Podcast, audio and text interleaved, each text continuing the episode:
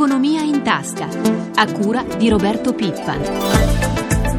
Buongiorno da Sandro Marini. Via libera al decreto sulla spending review, la revisione della spesa pubblica. Il governo ha varato ieri una lunga serie di misure che dovrebbero far risparmiare 4 miliardi e mezzo già quest'anno, 10 miliardi e mezzo nel 2013 e 11 miliardi nel 2014. In totale un taglio di spese pari a 26 miliardi in tre anni. Numerosi provvedimenti che vanno dalla sanità al pubblico impiego, dagli enti locali a quelli di controllo, dalle auto blu all'università alla scuola. L'aumento di due punti dell'IVA previsto per ottobre slitterà al 2013 ed è prevista la copertura finanziaria per altri 55.000 esodati. Insomma, una lunga serie di interventi. Serviranno, basteranno queste misure a rassicurare i partner europei più scettici come la Germania e i mercati finanziari sulle nostre buone intenzioni in tema di risanamento dei conti pubblici? Lo chiediamo chiediamo all'economista Giorgio Barba Navaretti che è collegato con noi. Buongiorno professore. Buongiorno a voi. Allora siamo sulla buona strada? Ma eh, sicuramente siamo sulla buona strada nel, sia per il livello dei tagli, sia perché passano in realtà dei principi nuovi di intervento, che vuol dire da un lato cercare di eh, smettere di aumentare le tasse e la pressione fiscale riducendo la spesa, quindi si fa uno scambio di riduzione della spesa per evitare l'aumento delle tasse. La seconda è che finalmente non si fanno più tagli lineari, che vuol dire tagli fissi e uguali per tutti, cioè si tagliano tutte le spese per esempio del 2%, ma si cerca di incidere sulle spese meno efficienti, il che in qualche modo è un intervento di tipo strutturale che permetterà di evitare un aumento, una lievitazione dei costi nel futuro. Ecco, quindi in questo senso sicuramente abbiamo fatto dei passi avanti. Ci sono settori dello Stato dove si può ancora risparmiare? Ma appunto è difficile dire quali settori esattamente si possa intervenire perché la manovra è sicuramente molto ampia. Come dicevo, il fatto ad esempio che si possa ridurre il personale pubblico nelle amministrazioni pubbliche o che in qualche modo si riformi il modo con cui l'amministrazione pubblica acquista i propri beni sono tutte misure che nel lungo termine porteranno ulteriori risparmi o comunque permetteranno di operare nella direzione dei risparmi o di un uso più efficiente delle risorse pubbliche. Ieri la BCE ha tagliato il costo del denaro di un quarto di punto portandolo allo 0,75%, il minimo storico. Però le borse hanno reagito male lo spread fra titoli italiani e quelli tedeschi è risalito ancora a 460 punti. Eh, professore, come si spiega una reazione di questo tipo? Ma forse intanto i mercati forse si aspettavano un taglio maggiore, cioè di di, mezzo punto percentuale, questa potrebbe essere una ragione. La seconda è che effettivamente la BCE e Draghi stesso hanno spiegato l'intervento mettendo in evidenza, lanciando un allarme sul problema della crescita, cosa che forse si sapeva già, ma insomma hanno accentuato questa cosa. E poi il fatto che forse Draghi è stato un po' ambiguo sulla possibilità che la Banca Centrale Europea metta a disposizione delle banche ulteriori risorse, ulteriore liquidità per sostenere le banche, quindi questo forse è quello che ha un po' preoccupato fatto. Ma il costo del denaro così basso eh, però dovrebbe comunque favorire la crescita e i mercati dovrebbero apprezzare questo fatto. Infatti, però, come sappiamo, il problema è l'incertezza, nel senso che è vero che le banche possono prendere denaro a un costo molto basso, però poi lo, impre- lo imprestano a un tasso relativamente alto, cioè lo spread, la differenza tra quello che è il tasso applicato dalle banche ai propri clienti e il tasso a cui si finanziano è in questo momento molto elevata. Quindi alla fine questa riduzione dei tassi non necessariamente si trasmette ai mercati. Oltre al taglio dei tassi servirebbero altre misure? Ma sicuramente eh, probabilmente servirebbero appunto misure, altre misure di sostegno alle banche, ma la cosa importante che ha detto Draghi nel suo discorso è che secondo lui in parte finalmente ha detto che i governi hanno fatto la loro parte con gli accordi del 28 giugno, nel senso che hanno preso degli accordi di tipo fiscale per risolvere il problema dell'euro. Questi accordi sono ancora molto deboli, sono un primo passo, ma il fatto che Draghi lo riconosca è importante ed è forse un segnale per ulteriori interventi futuri della Banca Centrale europea, nel senso che un'altra colonna del sostegno dell'euro è stata messa il 28 giugno, speriamo che sia abbastanza robusta e questo permette alla banca di intervenire in modo più vigoroso. Grazie professore, ci fermiamo qui con lei. Buona giornata. Grazie a voi, buona giornata. Parliamo ora di spesa delle famiglie. Secondo il rapporto sui consumi dell'Istat, nel 2011 un nucleo familiare su tre ha diminuito quantità e qualità dei prodotti acquistati e al supermercato ha preferito l'hard discount. Ma ascoltiamo il servizio di Elisabetta Tanini. Sostanzialmente stabile la spesa media mensile delle famiglie italiane nel 2011. Secondo l'Istat ogni nucleo ha dovuto sborsare 2.488 euro al mese. Cresce la spesa per i generi alimentari che pesano per circa 470 euro mensili. Stabile invece quella non alimentare che si attesta intorno ai 2.000 euro. A pesare sul portafogli delle famiglie soprattutto i costi per l'abitazione aumentati del 3%. Circa 719 euro servono per l'affitto, 354 per muoversi.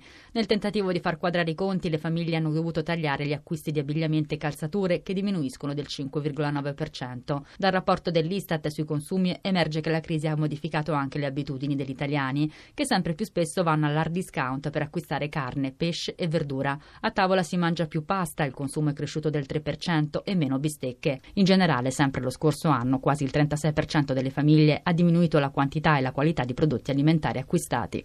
Anche le cooperative soffrono la crisi, ma riescono a difendere l'occupazione, lo ha detto il presidente di Conf Cooperative Luigi Marino. Questa recessione, ha spiegato, ha portato alla riscoperta delle cooperative che hanno resistito e reagito alle difficoltà meglio delle altre imprese. Ascoltiamolo nell'intervista di Gelsomina Testa. Presidente, qual è il contributo delle cooperative italiane alla nostra economia in tempo di crisi? Noi abbiamo dimostrato con i numeri e con i fatti che la cooperazione nel quadriennio 2008-2011 è riuscita ad aumentare addirittura l'occupazione dell'8% e lo abbiamo fatto, ripeto, in un momento di crisi, lo abbiamo fatto anche quando l'Italia cresceva poco, raddoppiando il numero degli occupati, arrivando a 1.300.000 in tutta Italia. Lo facciamo perché la nostra missione è quella di ridare posti di lavoro, semmai a scapito di qualche utile. E il crollo dei consumi ha colpito le cooperative? Noi non viviamo su Marte, viviamo in Italia, l'Italia è in una fase recessiva, quindi anche le cooperative di diversi settori vengono colpite dalla crisi che perdura e che è troppo lunga. Comunque noi pensiamo di resistere eh, cercando di rafforzare l'impresa cooperativa in quanto a capitale sociale, in quanto a dimensione di impresa, integrazione e internazionalizzazione. Credo che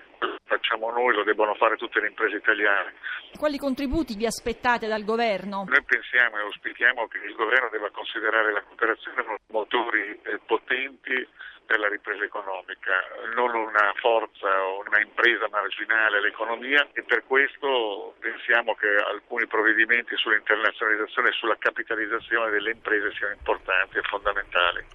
Parliamo ora di agricoltura. Ieri si è tenuta l'Assemblea nazionale della Coldiretti. Il presidente Sergio Marini ha parlato dei problemi del settore davanti a 15.000 coltivatori giunti a Roma da tutta Italia. E questa mattina Marini è in collegamento telefonico con noi. Buongiorno Presidente. Buongiorno, buongiorno a tutti voi. Allora, in quali condizioni si trova oggi la nostra agricoltura? Beh, naturalmente sente la difficoltà della crisi, soprattutto sul fronte dei consumi, c'è una riduzione dei consumi anche sui prodotti alimentari e questo ci preoccupa. Ciò nonostante nel primo dimestre c'è stato un leggero aumento di PIL e anche un significativo aumento di occupazione, il che significa che comunque il settore prova eh, naturalmente a reagire. Eh, nell'incontro che abbiamo avuto ieri abbiamo voluto dire che il Paese, la, la, politica, il governo devono scommettere sull'agroalimentare perché è una delle poche leve competitive eh, perché l'Italia, l'Italia, torni a crescere e possa dire, competere sui mercati globali. Il Made in Italy è un grande valore aggiunto comunque. Avete presentato un'indagine col diretti SVG su come cambiano la spesa e le vacanze degli italiani. Cominciamo con la spesa. Beh, sono molto più attenti alla naturalmente, ci sono problemi di reddito nelle famiglie italiane e queste si fanno sentire. Alcuni prodotti, di alcuni prodotti aumenta il consumo, per esempio naturalmente pane e pasta, diminuisce il consumo di ortofrutta e soprattutto il consumo di carne, magari tagli più pregiati, però si perde più tempo nella spesa, si cercano le offerte, si cerca di ridurre negli imbollaggi, si cerca di ridurre gli sprechi e soprattutto si cerca dove è possibile di acquistare direttamente dal produttore, perché l'elemento di novità direi rispetto allo stile di consumo è proprio questo, un consumo più etico, comprando direttamente ai mercati degli agricoltori c'è stato un aumento, abbiamo misurato del 23%, è l'unico segmento che aumenta, eh, si pensa, e questo è vero, che sia un miglior rapporto qualità-prezzo e soprattutto si dà una mano all'economia locale, all'economia del territorio. Secondo l'Istat eh, le famiglie italiane ricorrono di più all'hard discount, che significa? Significa che nell'hard discount eh, spendono di meno per il cibo eh, naturalmente eh, questa è una scelta che va nella direzione opposta molto spesso della qualità, però eh, diciamo più hard discount, meno eh, distribuzione tradizionale, ma più acquisto direttamente dal produttore. Pertanto c'è, voglio dire, uno sdoppiamento, il che significa sostanzialmente che comunque c'è una maggiore attenzione agli stili di consumo e all'etica del consumo che ci fa ben sperare rispetto al futuro. Come cambiano invece le vacanze? Eh, vanno un po' nella stessa direzione, si cerca di viaggiare di meno, cioè meno chilometri, eh, di riscoprire il territorio e quando è possibile di come dire, eh, il fai da te funziona un po' di più, per cui più agriturismo, più pranzo al sacco, eh, più quei sistemi che conoscevamo negli anni 60 eh, invece che quelli che abbiamo conosciuto negli anni 90 o 2000, ma questo insomma è un po' il segno della crisi, ci sarà meno gente che andrà in vacanza, meno gente che andrà lontano e sicuramente eh, ahimè anche la spesa per la vacanza diminuirà. Grazie Presidente, buona giornata. Grazie a voi, buona giornata. E rimaniamo in tema di vacanze parlando di uno dei settori che stava crescendo malgrado la crisi economica, le crociere a basso prezzo che stavano andando a gonfie vele prima dell'incidente del marzo scorso della Concordia. Come stanno andando le cose adesso? Per un primo bilancio della stagione estiva abbiamo in linea il direttore generale della MSC Crociere, Domenico Pellegrino. Allora, il settore si è ripreso o in difficoltà? Buongiorno innanzitutto, sì, il nostro è un settore in crescita dove crescendo l'offerta si determina generalmente un'evoluzione della domanda proporzionale, questa è la storia che ci raccontano i numeri negli ultimi 15 anni. Quest'anno sicuramente abbiamo dei fenomeni contingenti come l'incidente di gennaio, piuttosto che la grave crisi economica finanziaria che ha colpito soprattutto l'Europa, in particolar modo l'Italia che è un grandissimo bacino d'utenza e questo ha determinato se non altro un forte rallentamento dei flussi di di domanda, cioè l'incapacità di anticipare la domanda e quindi l'incapacità da parte delle compagnie di pianificare al meglio le vendite. Di fatto abbiamo superato questa fase di emergenza, quindi noi le navi le abbiamo piene, tra l'altro la crociera in un momento di crisi addirittura assume un valore aggiunto. Le navi le avete piene e questo crea anche nuovi posti di lavoro, ma qualora la recessione dovesse continuare, visto che continuamente vengono varate nuove navi, non rischiano di essere troppe? Crisi non è l'industria delle crociere, che è un'industria che ha delle logiche, delle numeriche di lungo periodo, per cui sono dire, costruite e tarate per reggere anche dei momenti di flesso, di picco, di domanda o di potere d'acquisto. La verità è che, cosa sta, può andare in crisi è il, l'Europa, intesa come area di destinazione e in particolar modo l'Italia che ha, gioca un ruolo da leader finora incontrastato in questo, in questo fenomeno, raccogliendo ben il 30% del beneficio economico diretto, indiretto e indotto generato da questo enorme flusso di milioni di croceristi. Per quel che riguarda i prezzi, che cosa può dire? Si ha l'impressione che nel vostro settore stia accadendo quanto accaduto nel trasporto aereo? Mediamente esiste una riduzione del costo di una crociera per una, una vacanza in crociera. Si paga un po' meno quest'anno rispetto all'anno scorso. Ogni nave ha 10, 12, 13, 14 categorie eh, alberghiere diverse, pur avendo un servizio di una classe unica, nel nostro caso una delle 5 stelle, però poi dove poi esistono delle soglie di accesso che sono proporzionali ad esempio al tempo di prenotazione. Esiste insomma un'articolazione di tariffe estremamente complessa, per cui chi è bravo e ha tempo per pianificare la sua vacanza obiettivamente riesce a comprarla con tariffe veramente super eccezionali. Ed eccoci alla pagina finanziaria, ci colleghiamo con Milano con Paolo Gila. Buongiorno, buongiorno Paolo. da Milano, buongiorno. Eh, iniziamo con le borse asiatiche, cosa succede stamattina? Eh, segnali negativi dalle piazze asiatiche con Tokyo che si appresta a chiudere con un calo intorno al punto percentuale mentre Hong Kong a metà seduta arretra dello 0,87%. Ieri giornata negativa anche in Europa?